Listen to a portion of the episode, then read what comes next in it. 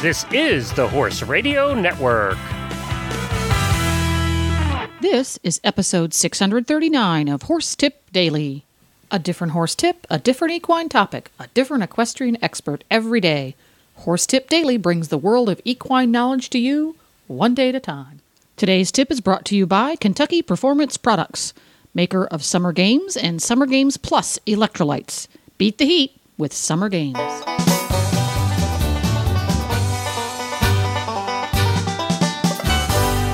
Hi, Coach Jen here, and thanks for tuning in to Horse Tip Daily. Today, a little something different. As many of our listeners are aware, we recently completed a fencing project at the distractingly beautiful new Ocala, Florida Command Center for the Horse Radio Network. Well, we couldn't have done it without the help from the fine folks over there at Field Guardian Fencing Systems. In this final installment, we bust some fencing myths and then spend a little time on the strange, odd, or downright dangerous stories we've heard involving fencing projects. Folks, you cannot make this stuff up. But first, let's hear from our sponsor, Kentucky Performance Products, maker of Summer Games and Summer Games Plus electrolytes. How is Summer Games different from other electrolyte products? Summer Games Plus contains the same electrolyte formulation as Summer Games Electrolyte, which was originally formulated for the horses competing at the 1996 Olympics. The formulation was based on the results of research conducted in anticipation of the Games, which were held in Atlanta, Georgia, known for its hot, humid summers. Summer Games mimics the composition of equine sweat, supplying the horse with the exact amounts and ratios of electrolytes relinquished in sweat. Summer Games Plus contains no sugar, like many popular commercial electrolyte supplements. Summer Games Plus also contains a buffering agent that helps create a soothing gastric environment. This is especially important for horses subjected to the stresses often related to top performance, such as exertion, transportation, and unfamiliar stabling atmospheres. Ask for Summer Games and Summer Games Plus electrolytes at your local tack and feed supplier or visit kppusa.com. Now, on with today's tip. This is Glenn the Geek back with Coach Jen here, and we're doing part 4 in our fencing series. And if you missed the first 3 parts, please go back and take a listen. Go to horsetipdaily.com, and you'll find them listed on there and listen to the first 3. It would be better for you to listen to these in orders, and we really did talk about everything involved with electric fencing and tape fencing and poly rope and how it works and the chargers and all of that stuff that you know nothing about, yet you still go out and buy it and you hope you did it right. So hopefully that this little series will help you with that. But in this final part that we're doing with Jason from fieldguardian.com, who Field Guardian is the fencing system that we used at the headquarters here of the Horse Radio Network. The distractingly beautiful headquarters in Ocala, Florida. We wanted to talk about some of the misconceptions about fencing and electric fencing and some of the things that people have done. And I know, Jennifer, you've started a list over there. Yeah. Well, when it comes to home fix-up projects, there's always fun stories. And you had mentioned this when we were off before we started to record. Jason, have you ever had somebody or heard of somebody trying to create an electric fence for livestock of any sort by connecting it to the 110 line in their house? Directly? Yes, yeah. We have. Gosh. Many people try to do that, and they figure if it was good enough to power a lamp, it was good enough to shock an animal. And that's a bad thing to do. How about good enough to kill an animal or a person or anything else that lands on the sucker? Well, they're okay for birds and that sort of stuff, but anybody staying on the ground touching it, it's a bad shock. The reason why you can't let go of it. The intermittent chargers we have nowadays have a pulsing, one shock every second. But hooking it straight to your 110 line, it's a constant voltage, and it's very dangerous. Well, yeah, when you get shocked, anybody that's ever touched anything or seen anybody that gets shocked, they can't let go. Your muscles basically stop, and you just can't let go.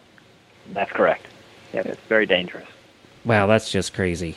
And I'm sure I wonder how many animals have died that way. Now, they used to make chargers that were a constant shock.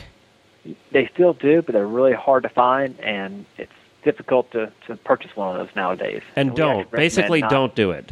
Don't do it. There's no need to. Okay. Now, they were manufactured years ago. Was it a case of at that time, we didn't realize how they could be dangerous for, you know, kids grabbing hold of them? Or was it a case of economics that they were easier or cheaper to make in the day? Basically, it wasn't known about the dangers of it. And what happened was many stories came about of cattle dying. Cattle in crossing creeks and everything stand in the creek and will touch a constant charged fence. And because they're in water and they're grounded out super well, they end up dying. Oops. Yeah, they get tangled up in it. It's just not good. And so a few lawsuits about that have really curbed people's appetite for manufacturing a product like that. And so technology is better now. The low impedance chargers are really good, and they put out a lot of shock very fast. But the pulsing is the best way to go. A pulse charger is the way to go nowadays. There you go. That's simple and straightforward. Mm-hmm. So go with the kinds that make the little tick-tick noise. Yep, one tick every second. Tick-tick every second. Now, electricity can be a confusing topic for many of us, and I'm amongst them. Explain to us making a circle with your electric fence. Most people have the incorrect notion that when your hot wire comes out from your charger, that it has to come back to the charger again, and that's a fallacy. The hot wire just needs to go out, and it can stop wherever it wants to, however far from the charger it needs to be. The circuit closing comes when the animal touches the hot wire, the current goes through his body into the ground, and back to the grounding side of the charger. And so that's where the circuit being closed comes in. But one of the things that people do often is they run the hot wire out, and they bring it back to the charger, and it doesn't work correctly. So that's a no-no. So if you do that, if you make a circle, which you shouldn't, take the hot wire that plugs to the little red side of your charger all the way around and then back again, A, that's going to damage your charger, and B, will it shock somebody or something that touches it? Well, does it shock the animal at all? What happens? It will, but not very well. Not very effective? Like it's supposed to. It's not as effective, and it's just one of the things we don't even talk about what it does do because you don't want to do it at all. Yeah, there we go. That's just better. Just don't go there. Just don't do it. It's like right. It's like on Mythbusters when they do certain things they're not allowed to show you. That's right. Just don't do it, people. Do it the right way. What is the most interesting critter that you've had folks fence in with your fencing at Field Guardian? We were talking about funny stories with fencing, and I thought of one that was a couple of years back. We had a lady calling in, and she wanted to install an electric fence inside her cabinets in her kitchen to contain or prevent rats from coming through certain... Oh, no way! And we spent hours and hours trying to build her electric fence system that was fit through a cabinet that would work with alternating hot and ground wires and how to hold it up inside the cabinet with little glued together sticks of plastic that could be moved around the plates and dishes and stuff. And we thought she was joking at first, but she was dead serious. And we spent hours trying to help her out. And I think it was like a $50 order by the time it's all said and done. But she was as happy as could be that she was able to shock rats in her cabinet. Oh, God. My gosh. That's okay, hilarious. I think there's other methods, isn't there? There's a lot better methods, but that's what she wanted to do, and the customer's always right, correct? I would have been willing to bet a lot of money that nobody ever tried to use electric fencing on a rat population. In the house. In the house, in the cabinets. In the cabinets, in the house. Wow. Can you imagine just reaching in there to get a plate out and going...